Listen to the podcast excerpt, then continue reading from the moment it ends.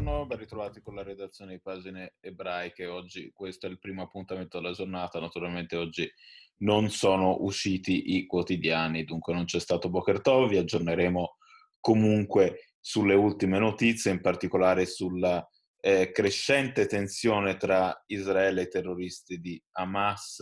eh, in particolare scaturita dopo il lancio di due razzi e palloni incendiari eh, dalla striscia verso eh, i villaggi e i kibbutz israeliani a ridosso di Gaza. Israele ha risposto colpendo alcuni obiettivi di Hamas nel sud della striscia e tra questi ha reso noto il portavoce militare, una struttura usata per lo stoccaggio di munizioni per i razzi. Si parlerà eh, nel notiziario anche di altre cose, del riconoscimento internazionale eh, per un importante eh, documentario che sta eh, girando il mondo in queste settimane continueranno a esserci tra l'altro i nostri consigli di lettura per un agosto, una seconda parte di, di mese di agosto che ci auguriamo naturalmente tranquilla e serena per tutti, eh, nonostante l'impennata eh, di casi e le brutte notizie che stanno senz'altro eh, suscitando apprensione in molti di noi. Grazie per essere stati con la redazione, ci ritroviamo alle 22.30 con l'appuntamento con il Dio People quotidiano.